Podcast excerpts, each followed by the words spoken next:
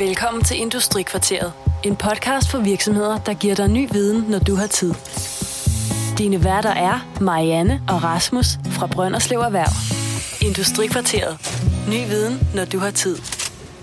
Velkommen til Industrikvarteret. I dag tager vi fat på Rusland som eksportmarked, og til at hjælpe os, der har vi inviteret Jens Thomsen, der er generalkonsul.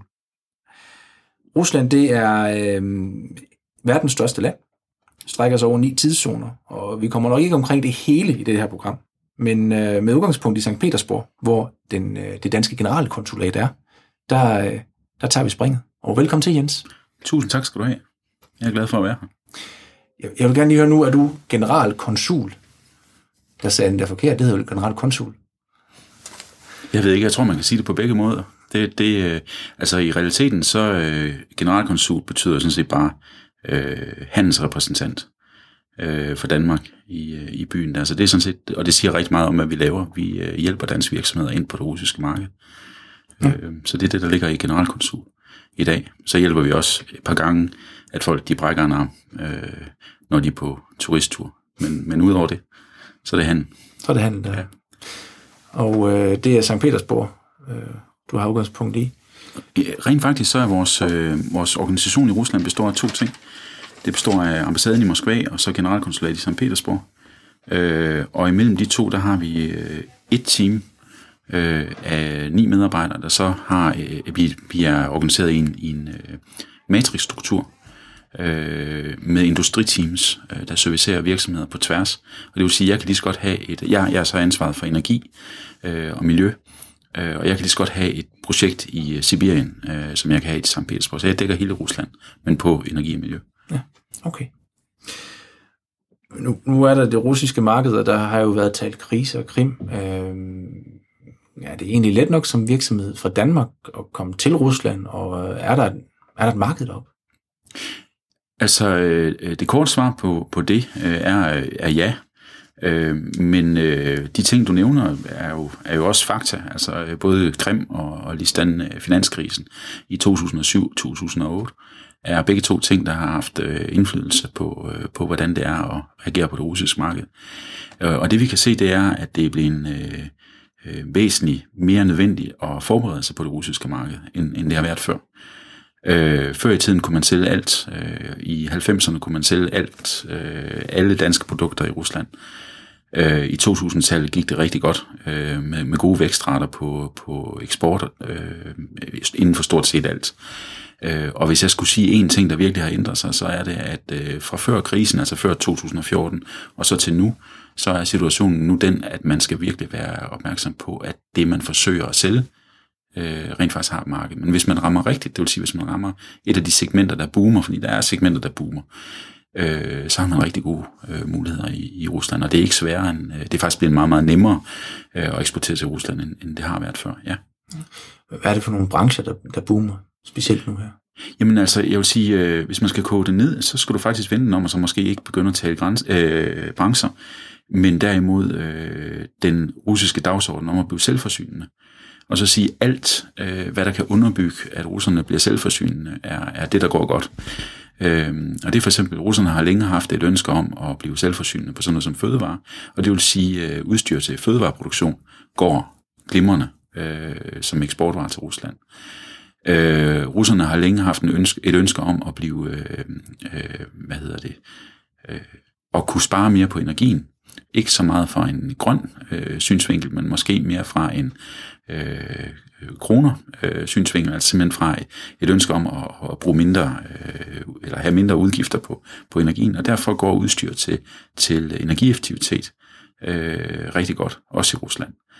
Øh, og sådan kan du sådan set blive ved. Så har du nogle politiske dagsordner, som for eksempel den øh, dagsorden omkring øh, opgradering af det russiske sundhedsvæsen. Øh, og derfor har du så øh, nogle gode øh, eksportmuligheder inden for pharma, øh, inden for øh, alt, hvad der hedder øh, øh, sundhedsartikler. Øh, så øh, altså der, der er sådan nogle enkelte områder, hvor, hvor det virkelig går godt. Ja. Hvordan nu, det er sådan lidt en anden del, når at, øh, man taler Rusland, så, øh, så begynder man jo med alle de amerikanske film, man har set med at tænke den, den russiske mafia. Man mm. tænker i øh, kidnapninger og øh, korruption hvordan er det med sikkerheden for danskere, altså danske virksomheder? Jamen altså, øh, jeg vil sige, vi oplever det selv, når vi har danske forretningsfolk, der kommer ind på konsulatet eller på ambassaden, øh, eller ringer, øh, og vi laver et eller andet for dem, og så aftaler vi, at de kommer til Rusland. Og nogle af de spørgsmål, de stiller på, øh, på telefonen, inden de kommer, det er, jamen, er det nu sikkert at lande i lufthavnen? Øh, kan vi tage en taxa ind til byen, uden at blive røvet? Øh, er det sikkert at agere i Rusland, øh, øh, både med hensyn til mafia, men også med hensyn til ganske almindelig kriminalitet, personlig sikkerhed? Øh, og der må jeg jo bare sige, at øh, langt hen ad vejen, øh, der er det noget, der hører start 90'erne til. Øh, det er ikke situationen, det, det var ikke situationen for 10 år siden, det er slet ikke situationen i dag. Og øh, langt hen ad vejen, der vil jeg faktisk hellere befinde mig en mørk nat øh, et eller andet sted i St. Petersborg eller Moskva, øh, end jeg vil mange steder i de større byer i Danmark. Øh, der er virkelig øh, sket rigtig, rigtig store øh, fremskridt på det her, men det er ikke længere farligt at agere i Rusland. Øh, der er selvfølgelig øh, de sædvanlige lommetyverier, øh, men det er ikke sådan, at man bliver slået ned, og det er heller ikke sådan, at man på nogen måde har problemer med at, at komme rundt. Øh, så spurgte du omkring øh, korruption. Øh, og korruptionen den findes, det kan alle se, øh, hvis man tager Transparency, øh, Transparency International øh, hjemmeside, så kan man se, at Rusland rent faktisk er øh, sakket agterud, øh, og at situationen bliver værre og værre og værre. Øh, og det er sket over de sidste, øh, ja det, det er sket siden Sovjetunionens øh, øh, opløsning, men det er også sket over de sidste øh, 10 år. Det er, ikke en, det er ikke en situation, der holder op. Det er faktisk en situation, der, der fortsætter. Øh, jeg vil sige, det vi ser, det er en diametral modsætning af, øh, af, af den her dårlige tendens. For når vi taler med de danske virksomheder, så langt de fleste danske virksomheder har ingen problemer med korruption. Øh, langt de fleste danske virksomheder oplever ikke korruption i deres daglige arbejde. Øhm, og når man så taler med øh, analytikere og folk, der ved noget om det i Rusland, øh, så siger de, at det, der er sket, det er, at korruptionen nok er blevet større, men til gengæld så er den rykket op. Det vil sige, at den, har ikke, den, den, den er ikke længere i blandt, øh, man kan kalde det medborgerne. Den er ikke længere blandt virksomhederne. Det er ikke sådan, at hvis du skal simpelthen have en byggetilladelse, at så skal du nødvendigvis betale en masse penge under bordet. Til gengæld så er det sådan, at hvis det er sådan, at du er inden for øh, koncessioner inden for øh, naturressourcer, øh, at så er du næsten 100% sikker på at komme i, i, i problemer. Ikke? Øh, og heldigvis så er det sådan, at langt de fleste danske virksomheder ikke har noget med koncessioner øh, på naturressourcer at gøre, og derfor er det ikke noget, vi i princippet har de store problemer med. Øh, det er noget, der hører historien til. Så. Okay, så det er faktisk det modsatte billede af, hvad man, man hører. Der er mindre Wild West, og der er faktisk større sikkerhed for virksomhederne nu. Altså, hvis jeg skal, jeg har været i, i Rusland siden 98, og hvis jeg skal pege på en ting, der virkelig er blevet anderledes, så er det, hvor normalt det er gået hen og blevet.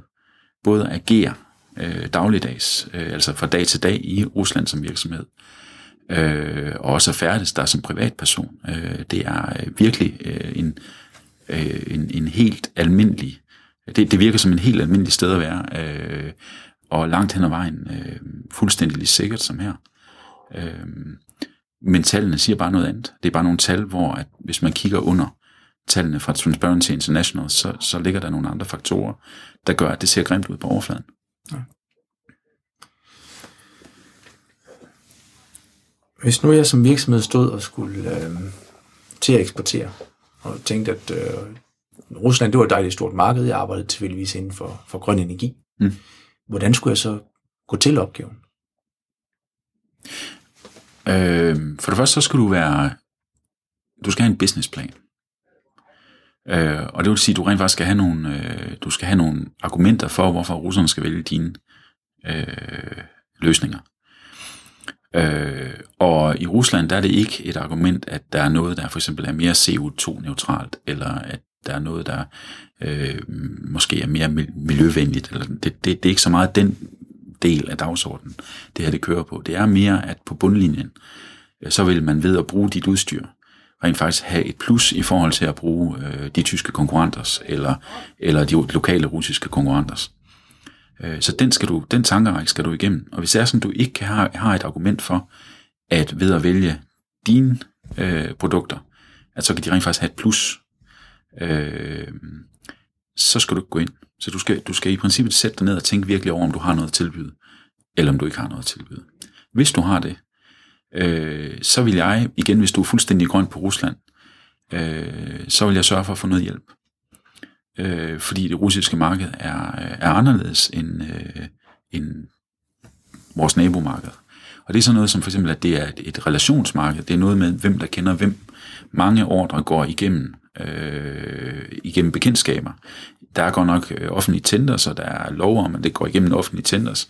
Øh, men realiteterne er bare, at dem, der kender hinanden, det er den vej, det kører. Øh, så i princippet, det du er ude efter, det er et netværk.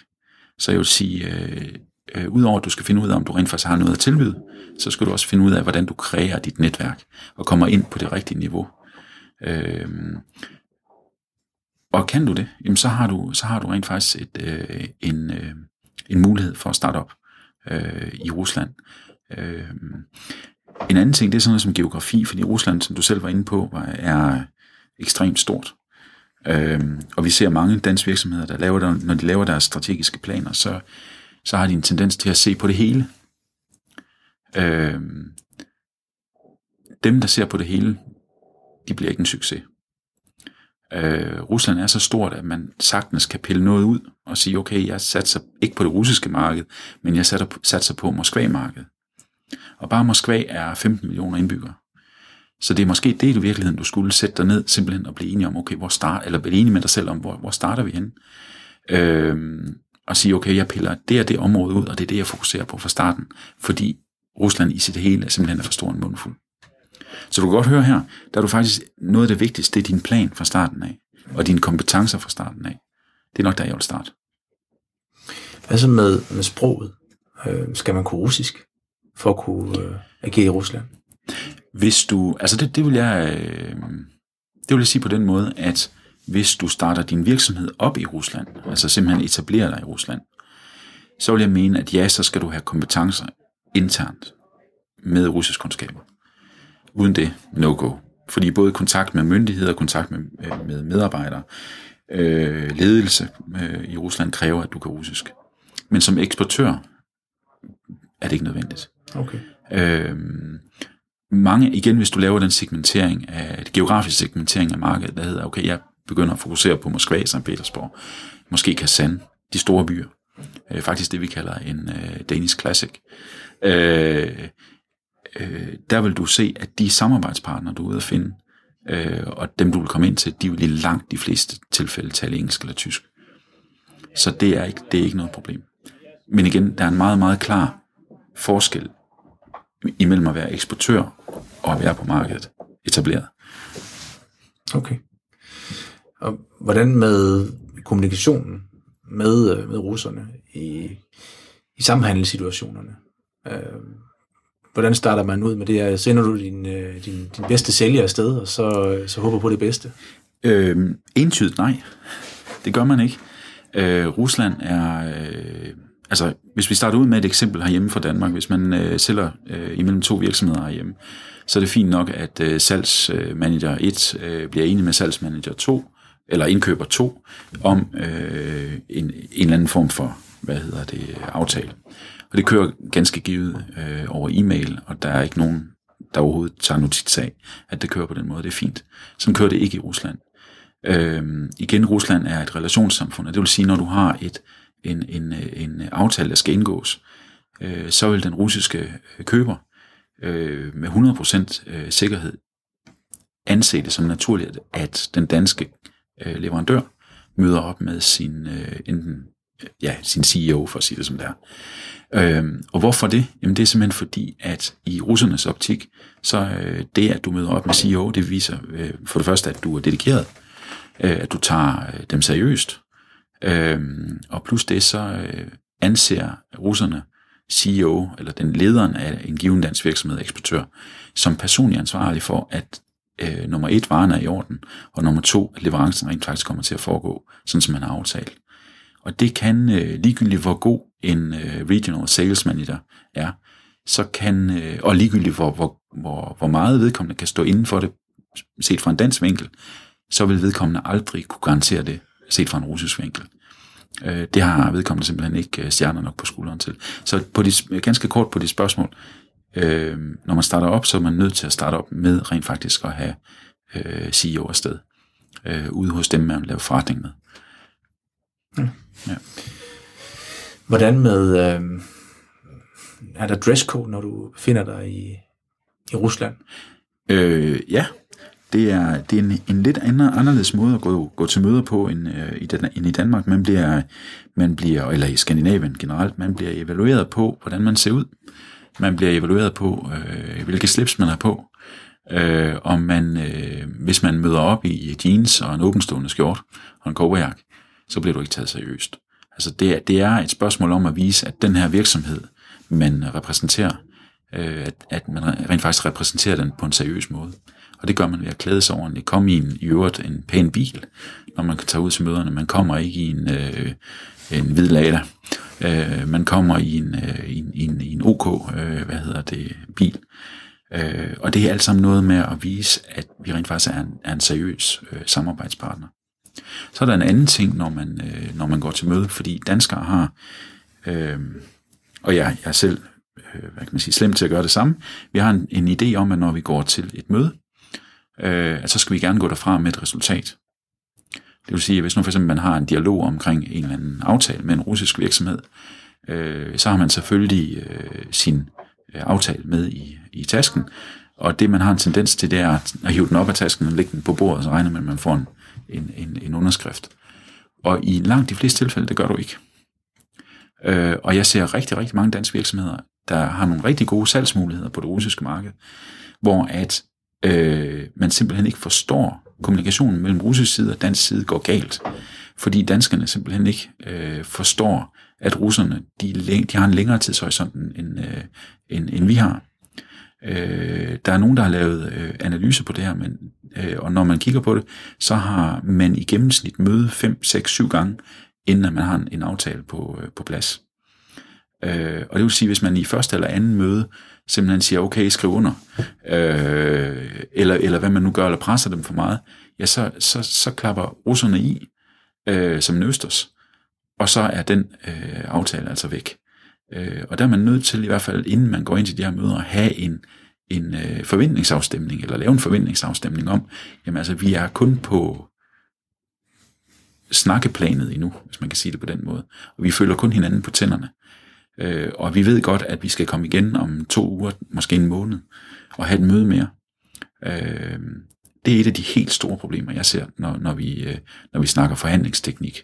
Øh, det er den forskel, øh, simpelthen i tidshorisont øh, mellem, mellem russere og danskere. Ja, så det, det trækker tilbage til, at du skal ikke op, du skal ikke lukke en handel, du skal opbygge en relation. Du, det er igen, det er relationssamfundet, ja.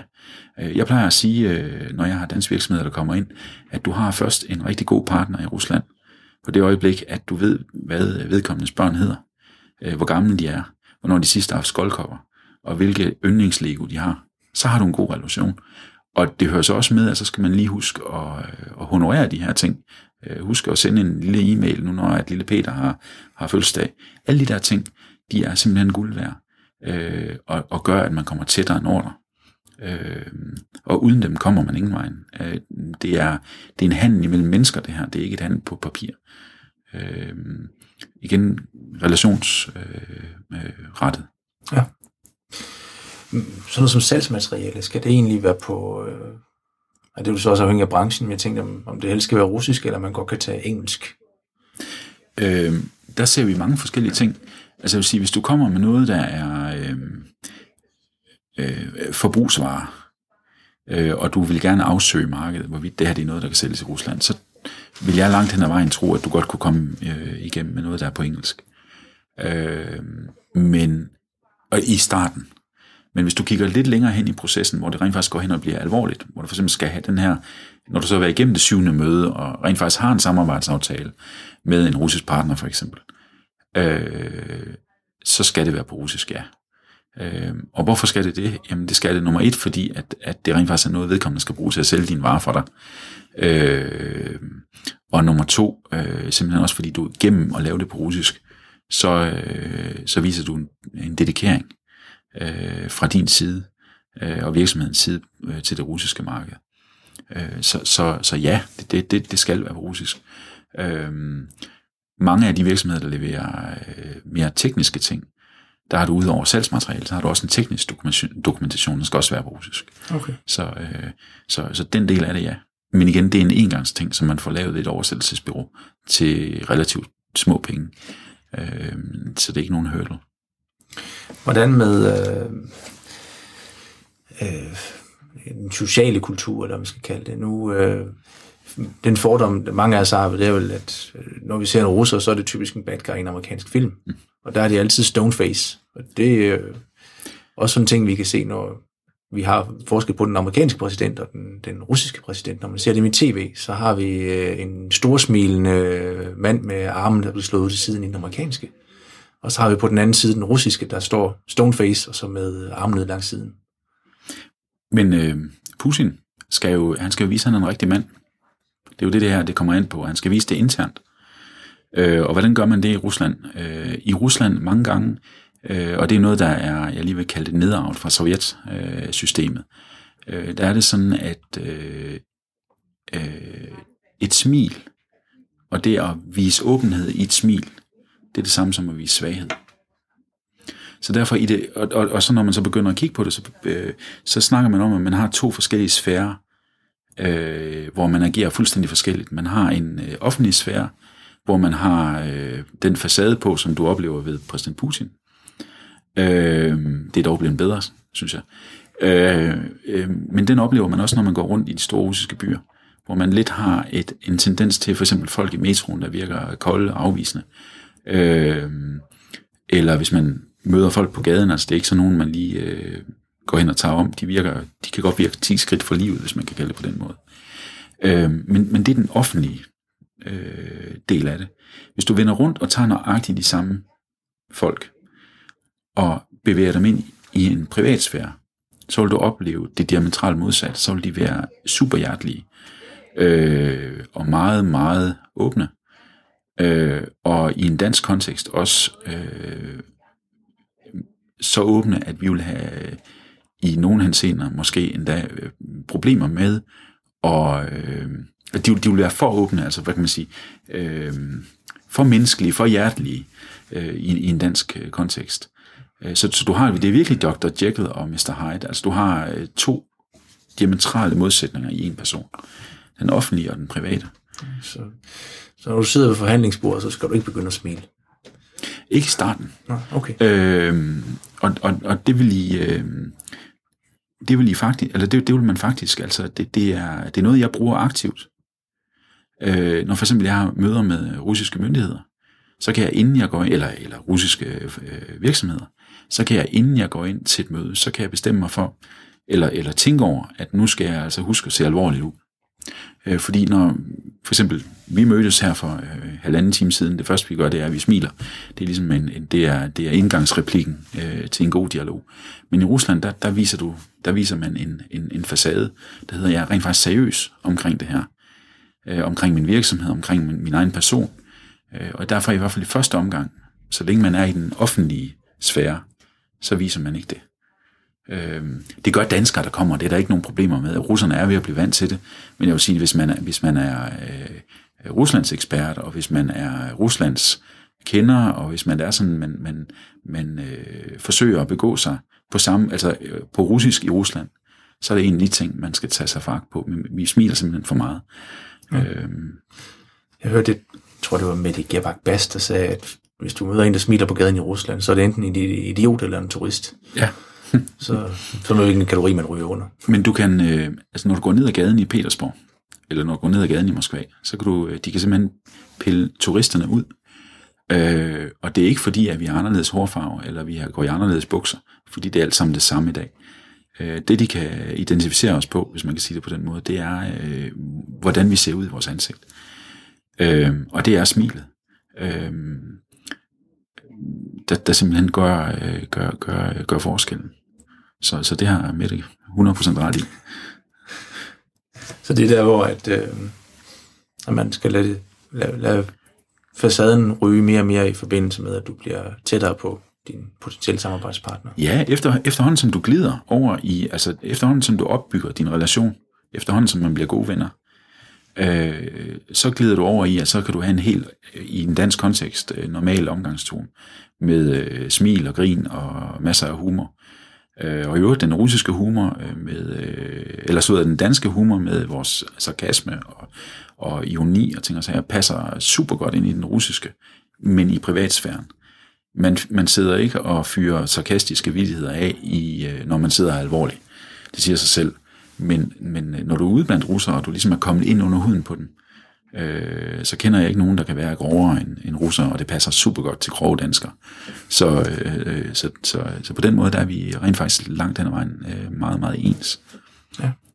Øh, det her med relationsopbygning, og det her med at gå fra det, fra det du kan kalde det, det fra den offentlige øh, sfære og ind i privatsfæren, og at det inde i privatsfæren, at aftalen i, i princippet, øh, hvad hedder det, skrives under. Øh, det kan man jo arbejde med. Og det er faktisk en af de ting, vi snakker om med vores, øh, både vores klienter på, på generalkonsulatet øh, og danske virksomheder generelt. Det her med rent faktisk at have en strategi for, hvordan man kommer ind på huden af folk. Ind under huden på folk.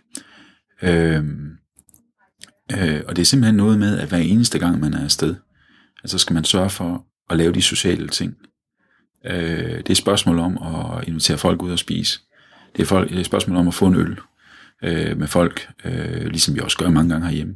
Øh, men det kunne også være, at man tog på jagt sammen, eller man tog på skitur sammen, eller et eller andet. Men den der del af det, det er der, man får de gode ordre. Øh, hvis ikke man gør det, så er købs sandsynligheden langt mindre. Så der, der er simpelthen nødt til at være en, en, en social base og en, et, et, et privat øh, rum. Øh, og når du har det, så kan du begynde at sælge. Nu har du nævnt nogle gange øh, virksomheden som, som klienter. Mm. Det er så udenrigstjenesten, jeg tænker, der, der går ind og bruger den del. Hvor, hvor meget kan I hjælpe en virksomhed? Jamen, det kommer jo ind på, hvad det er. Øh, altså i princippet, ja, når jeg taler om klienter, så er det de danske virksomheder, ja. øh, der henvender sig til os, eller øh, vi måske har en god idé, vi ser måske et projekt på russisk side, øh, som vi gerne vil, øh, vil, vil, øh, vil udvikle. Øh, men øh, altså vi, vi, vi kan hjælpe på mange forskellige områder, og hvis vi sådan tager to hovedgrupper, så kan du sige, at vi hjælper med at få øh, eksport i gang. Øh, det er for eksempel, som hvis du sagde, du, du, du vil gerne have noget eksport i gang her fra, fra Brønderslev, øh, og du har øh, du leverer øh, nogle specifikke løsninger, så kan vi hjælpe med at finde partnere, agenter eller slut, slutkunder i Rusland. Og det gør vi næsten dagligt. Altså dem, jeg ved ikke, hvor mange vi har dem. Hvis jeg siger, at jeg har 100 virksomheder om året, så er det måske måske lavt sat, men det er nok deromkring. Øh, øh, så den del af det, og vi har faktisk hele, du kan kalde det hele, hele kæden, altså lige fra, at man tager en strategisk beslutning, og hjælper med at tage en, en strategisk beslutning. Øh, kan vi overhovedet Rusland? Er, Rusland har, er, er der et marked i Rusland? Over til den rent fysiske, sådan noget med at finde så mulige partneremner øh, og så lige til at bestille hotellet og få al logistikken omkring det i orden. Ikke? Øh, det, det laver vi det hele. Altså det, det er simpelthen en, en, en, du kan kalde det en one-stop shop. Det er ligesom den ene del af vores forretning. Øh, og så den anden del af vores forretning er selvfølgelig, når det går galt. Øh, eller når danske virksomheder har øh, spørgsmål i, øh, i Rusland, øh, hvor vi så øh, rent faktisk som jeg kvæg vores kongekrone har mulighed for at gå ind øh, hos russiske myndigheder og ligesom tage den danske øh, virksomhedsside øh, og hjælpe til, at der for eksempel er transparens i en, i en, i en proces, øh, øh, og hjælpe til, at der ikke, der, ikke, der ikke sker ting, som, som ikke burde ske. Så du har de to, du har brændslukningen, og så har du, øh, så har du eksporten. Og det siger sig selv, at jeg helst vil arbejde med eksport. Så. Det er lidt sjovere, men knap så krævende, kan jeg forestille Det, øh, altså jeg vil sige, øh, man lærer en, med hensyn til brændslukningen, så lærer man en del om, hvordan de russiske systemer de foregår, eller de, de virker. Øh, og og det, øh, det er selvfølgelig interessant, men baggrunden for mange af de ting, ikke fordi vi har mange af dem, men vi har der et par stykker eller nogen, øh, baggrunden for det er jo altid, eller mange gange kedelig dagsorden. Så er det selvfølgelig sjovere at sætte noget nyt i gang. Ja. Hvad for nogle problemer kan det være, man kan have derude, sådan en nysgerrighed? Man kan have mange problemer. Hvis for eksempel du har investeret i, nu er du, nu er du maskinproducent, og man har investeret i en, øh, en by, øh, eller et, en, en fabrik i en by, øh, og øh, du har øh, i din produktion, så har du super stor øh, brug for, at der hele tiden er jernbane øh, connection, eller, eller hvad hedder det, at, at man kan komme til med tog, øh, så du kan få dine råvarer ind. Øh, og så lige pludselig, så øh, kan du have en, øh, måske en situation, hvor den lokale øh, administration eller lokale borgmester øh, siger, okay, øh, nu, øh, nu lukker vi for den jernbanelinje, der leder ind til jeres fabrik. Øh, så står du med hårdt ned ad nakken, for nu har du lige lagt 100 millioner, eller hvor meget du nu har, 50 millioner, i en fabrik i Rusland. Øh, Øh, men med, den, øh, hvad kan man sige, med det udgangspunkt, at du havde tilgang til en jernbanelinje, og nu lukker de den. Øh, så kommer borgmesteren og siger, jamen altså, det er jo ikke sikkert, at vi lukker den, men hvis nu for eksempel du kunne hjælpe med at bygge to børnehaver, øh, så lukker vi den selvfølgelig ikke. Det er så det tidspunkt, hvor du tager fat i ambassaden. Fordi det må han selvfølgelig ikke, det er blackmail. Øh, og det er sådan noget, som vi kan gå ind i øh, og hjælpe med. Fordi det vi så gør, det er, at vi tager det mange gange et niveau op. Øh, så er det klart, så snakker vi, øh, vi snakker først med den lokale borgmester, men ellers så kan vi bringe det op på, på et, øh, et højere niveau, for eksempel i regionen, i en af de russiske regioner og oblaster. Øh, og hvis ikke det virker, så kan vi gå på ministerniveau. Øh, og mange gange så, så er vi altså, øh, de er rigtig, rigtig flinke til rent faktisk at lytte til, hvad vi siger, og så løser vi mange af de her problemer. Øh, øh, så det, det er sådan et eksempel. Hvad kan det ellers være?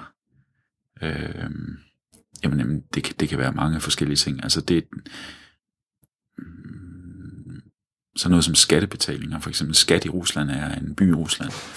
Øh, øh, hvor at vi har nogle virksomheder, der, der øh, lige pludselig så er man måske blevet så stor, at man, man øh, i det russiske system kommer op på øh, for eksempel top 50 skattebetaler eller top 10 skattebetaler. Og så er det ligesom hos skat herhjemme, at så er der nogle røde lamper, der, der, eller nogle grønne lamper måske, der, der blinker i det russiske skattevæsen. Så siger, okay, dem der er lige blevet store, dem må vi kigge lidt på. Og det man så gør, det er, at man indplacerer øh, øh, øh tax auditors øh, hos virksomheden. Og det er sådan en, en, en et tax audit, eller øh, hvad hedder det, et øh, skattegennemgang, den kan tage øh, alt fra tre måneder til øh, to år. Okay. Og nummer et, det er super krævende øh, byråkratisk. Det tager en masse tid at indlevere alle de dokumenter, der skal til. Øh, nummer to, så har vi også set en tendens til, at man simpelthen øh, proaktivt leder efter ting, der er galt. Øh, og vi har også set nogle gange, hvor der måske har været tendens til, at man har forsøgt at, at fabrikere det. Øh, og det er klart, hvis det er sådan, at man, man ser det, sådan en, det, det, det er endnu en, en øh, hvad hedder det, grund til øh, at, at tage fat i os. Og det vi så gør, det er, at vi tager fat i myndighederne og siger, okay, vi regner selvfølgelig med, at alt det foregår øh, efter bogen.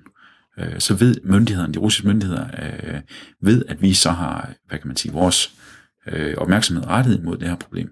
Og i langt de fleste tilfælde, så falder den. Altså, så stopper, så stopper øh, den del af det. Ikke? Så nu, nu lyder det som om, undskyld, men nu lyder det som om, at det her det er noget, vi ser øh, hele tiden. Og hvis igen jeg kigger tilbage, så den her slags sager for 10 år siden var langt flere. Hvis jeg tæller i år, så har vi måske haft to, tre. Men det, det vil sige, at skattemyndighederne sender en mand ud, så du bliver ikke taget til torskegilde, som du gør i, i Danmark, hvis det går rigtig skidt. De har simpelthen en eller flere mand udstationeret på den virksomhed. De, de kan, øh, ja, altså torskegilde øh, kan, kan fint finde sted. Men hvis nu, at man så øh, konkluderer, nej, nu, øh, nu, vi ønsker virkelig at gå til bunds den her virksomhed, så kan de indstationere sådan et helt hold af, af hvad hedder det, af, af folk fra Skatteministeriet, eller Skatte, Skat i Rusland. Øh, altså det, det største, jeg har set, det er syv mand, der så sidder på din virksomhed og gennemgår alt. Ikke? I, øh, I 18 måneder. Ikke? Øh, det kan du selv tænke, hvordan, hvordan, hvordan det er. Ikke? Så er de også nødt til at finde noget, hvis der de har siddet så mange folk og brugt så lang tid. Jamen det er det. Ellers er det jo sådan en katastrofe, så er det jo en, en, en, en erklæring. Ikke? Så. Jeg tænker faktisk, det har sådan været det primære, øh, vi har været omkring nu. Mm. Øh, der er selvfølgelig altid den, det spørgsmål, der, er, er det gratis at bruge jeres tjeneste? Det er det, øh, det, er det ikke. Øh, men jeg vil sige, vi har jo de her forskellige tilskudsordninger øh, for især øh, små øh, øh, og mellemstore virksomheder, hvor vi rent faktisk giver øh, 35% rabat på vores services. Øh, og så vil jeg sige, langt hen ad vejen, så, så øh, altså hjælper vi jo også Øh, det er gratis at ringe til os, jeg snakker gerne med folk og giver et godt, øh, forsøger at give, give et godt råd. Ikke? Øh, og øh, øh, altså, jeg regner jo med, at vi kan, være, altså, vi kan hjælpe 90% af vores kunder til at være i gang i Rusland øh, inden for en 80-90 timer. Ikke også? Altså, det er der omkring, det ligger. Ja. Øhm, og så, ja, det er en 50.000 kroner. Ja, der ligger det, er eksportpakkerne, ikke sådan de hedder? Jo, nu hedder de rent faktisk growpakker, ja. Okay, ja. ja. Det skal jo alle sammen være engelsk efter. Ja, det er det. det, er det. Men altså at sige, en af, en af de ting, som er, er, er super vigtigt i Rusland øh, nu igen, det er den her segmentering af, af de forskellige områder. Øh, og, og hvis der sådan er en ting, som, som, øh, øh, som vi måske glemte lidt i, i starten, øh, så, er det, så er det konsumentvarer. Øh, fordi det russiske marked, altså øh, hvad hedder det, i, øh, i forbindelse med krisen i 2014, øh, gik jo væsentligt ned. Der var både en, en, en generel afmatning, og så var der også lige pludselig rublen, der blev øh, devalueret. Det vil sige, at folk lige pludselig fik langt færre penge mellem hænderne. Men selv i sådan en situation, så har du altså nogle segmenter i Petersborg, nogle segmenter i Moskva, selvfølgelig mest i Moskva, og i nogle af de andre store byer, som har langt flere penge end du og jeg, øh, våger jeg lige at sige. Hvad hedder det? Øh, og, og det gør altså, at der er øh, stor afsæt, store afsætningsmuligheder for alt, hvad der er elite. Øh, øh, og hvad er så elite? Altså sådan noget som dansk, dansk design for eksempel. Øh, de dyre, dyre, dyre Arne Jacobsen møbler. Øh, eller super dyre danske, dansk chokolade, hånd, håndlavet. Øh, eller det sidste eksempel, vi har, det er grønlandsk vand øh, fra indlandsisen, øh, der koster en bundegård for en liter, øh, men som går som varmt brød i Rusland. Øh, fordi du har et segment, der simpelthen bare har penge øh, i en helt anden grad, end vi andre vi har. Og det segment, det driver en hel del.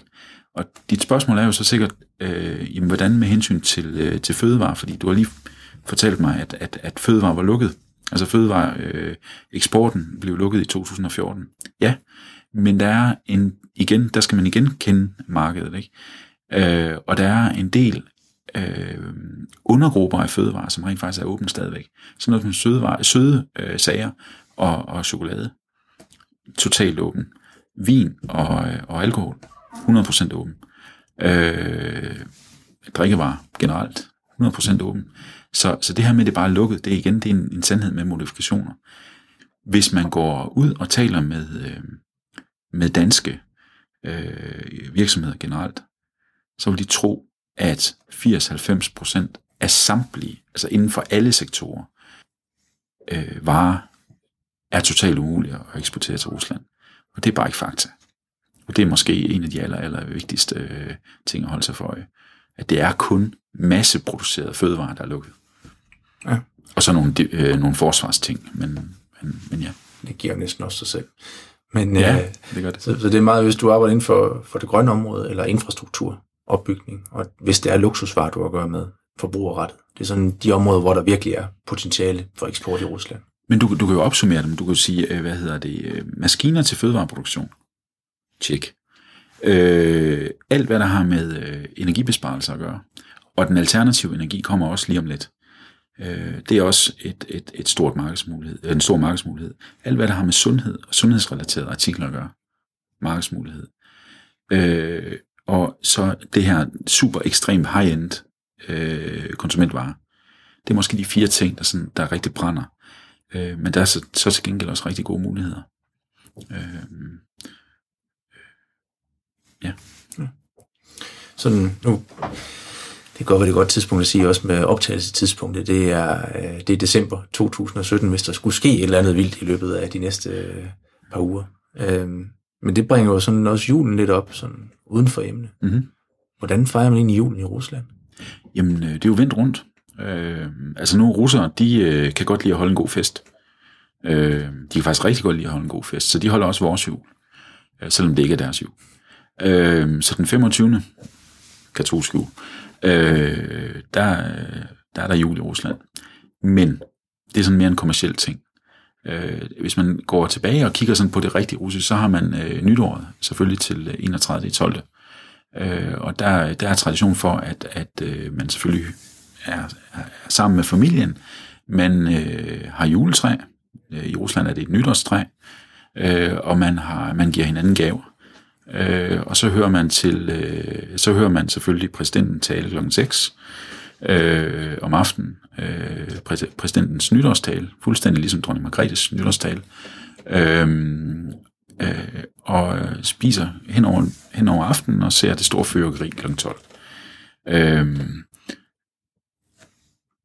så der har man faktisk kombineret den danske, eller den, den, den vestlige jul og det vestlige nytår i en. Det har man da den 31. i 12. Og så er den rigtige jul øh, øh, i Rusland, det er, sådan, det, det er natten imellem den 6. og 7. januar. Øh, men, men det er stort set kun en kirkelig øh, ting. Øh, man går i kirke, øh, og man hører juleevangeliet evangeliet helt ligesom derhjemme. Og så mange gange øh, midnatsgudstjeneste. Nu bliver vi presset lidt på min kirkehukommelse der. Det er Heltri Kongers dag, er det ikke? Jo, det er. Ja, ja. Øh, og der kan man så sige, at, at, at det er jo så, kan man sige, hvis du sammenligner med vores, så, så, så er det det. Men det har sin, sin øh, hvad hedder det, øh, sin baggrund i de to forskellige kalender, der har været. Og at, rent faktisk så er den russiske kalender skudt cirka to uger i forhold til, øh, til den, den russiske kirkekalender, er, er, er skudt cirka to uger i forhold til, til den danske. Okay. Eller til den vestlige. Ja. Øh, så det er det, der egentlig gør det. Men bogen, de læser, er fuldstændig den samme som bogen, vi læser. Øh, øh, så, så altså i selve indholdet, der er der ikke nogen, nogen forskel. Altså i, i Bibelen? I Bibelen, ja. ja, ja. Så, okay. Men, men der er meget af det her, altså den, den, den kommercielle del af julen, den er lagt ind, det, det, det er nytår. Ikke? Øh, og, og julen er mere sådan, hvad kan man sige, det, det er mere den der ting, vi gør klokken 3 om eftermiddagen den 24. hvor vi løber hen i kirken. Det, det, og, og så holder de ved det. Ja. Mm. Men, men i Danmark har den vel egentlig også skiftet, fordi tilbage før du og jeg, vi var tænkt på, der lå julen jo mellem juleaften og så frem til Trikongers dag. Ja. Hvor man faktisk, for det var først der, man pælte julepynten ned, så det er, det, det er jo sådan efter industrialiseringen, at man har flyttet julen, eller kommercialiseringen, at man har flyttet julen liggende fra december, nogle gange oktober, november, og så frem til den 24. Men det, det har du ret i, og der vil jeg sige, der, der har du jo faktisk, hvis du kigger, øh, russerne tager først julepynten ned omkring 1. februar. Ja. Så de, de har lige, den, den, er lige vendt, den er lige vendt rundt, ikke? Øh, og øh, jeg vil sige januar, øh, jeg har faktisk mange, igen, øh, dansk virksomhed, der, der er sådan en tendens til, at når man, når man i Danmark kommer over nytår, så skal man til i gang. Nu har vi det nye år, der lige er kommet, nu skal vi nå os over, så nu er der en masse aktiviteter, der går i gang. Og så vil man tage fat i, i, i Rusland for eksempel. Og der må man bare sige, at indtil den 15. januar, der er alt dødt. Alle er væk. Øh, og i rigtig mange tilfælde, så er det sådan, at, at hele januar kan du godt, øh, kan du godt tage ud. Det er simpelthen holiday season. Øh, øh, og, og det er igen, fordi det er simpelthen, altså hvor, hvor, hvor vi har vores, jeg lige vil kalde det vores december, så har de deres januar. Ja. Ikke? Øh, så, men igen, det ligner meget. Det gør det virkelig. Ja. Spændende. Mm. Når du nu sidder øh, virksomheder derude og tænker, at inden de skal til at kaste over det, det russiske marked, der vil de gerne blive klogere på det og, og vide mere. Har du nogle forslag til, hvor de kan gå hen for at, at lære mere om det russiske land eller russisk kultur?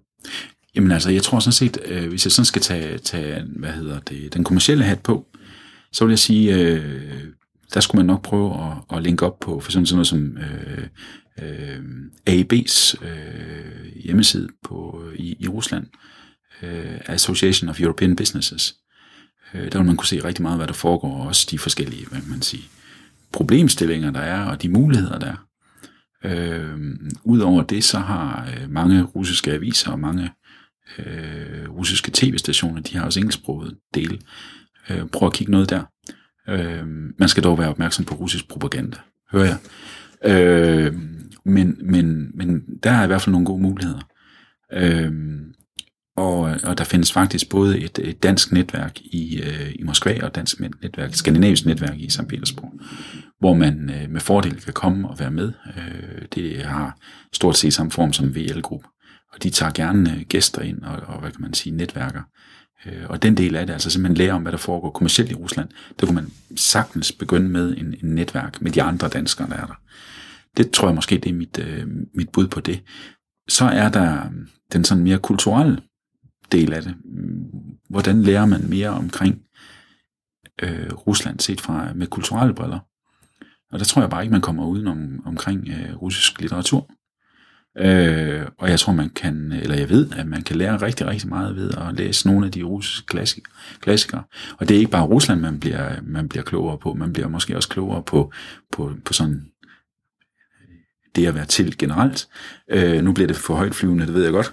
Men, men, øh, men øh, jeg vil sige, de russiske klassikere, Tolstoy, øh, Dostoyevsky og Tjekov, øh, som findes i danske oversættelser, øh, vil være super at gå til, fordi de forklarer en hel masse om, hvorfor det er sådan, at man opfører sig på den måde, man gør. Øh, og det forklarer også en hel masse om, øh, hvordan det her kæmpe land, det her kæmpe uordentligt land, øh, hvor alt kan ske, og hvor alt sker, øh, og hvor at der er så kæmpe store muligheder, og så kæmpe store faldgrupper også, øh, hvordan det rent faktisk har haft indvirkning på folk og på deres mentalitet. Så jeg vil sige, på den kommercielle side, netværk, og hvad kan man sige, også øh, øh forskellige klubber, øh, og hjemmesider og medier, men den kulturelle del, den, den, øh, den bløde del, hvis man vil, den bør også med. Hvis man virkelig vil sætte sig ind i Rusland, så er du nødt til at skale den med. Ja. Så. Det tror jeg næsten, jeg vil lade være, øh, være udgangsreplikken. Mange tak for din tid i dag. Selv tak, det var dejligt at være. Og til jer, der lytter derude, øh, husk, gå ind og smid et, øh, et like eller en anmeldelse på iTunes, så er I rigtig, rigtig flinke. Og øh, send den videre til nogle, I tænker, der kan have glæde af at lære mere om Rusland med den her. Og øh, så høres vi ved senere. Du har lyttet til Industrikvarteret. Industrikvarteret produceres af Brønderslev Erhverv og sendes gratis til inspiration for dig. Vil du høre tidligere episoder, kan du hente dem på brønderslevererhverv.dk eller iTunes. Der kan du også abonnere på dem som podcast. Du kan kontakte os på erhvervsnabelag 99 3x45.dk eller på telefon 99 45 52 00.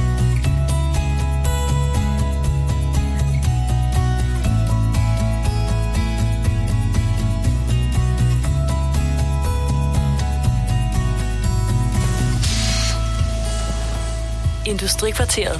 Ny viden, når du har tid.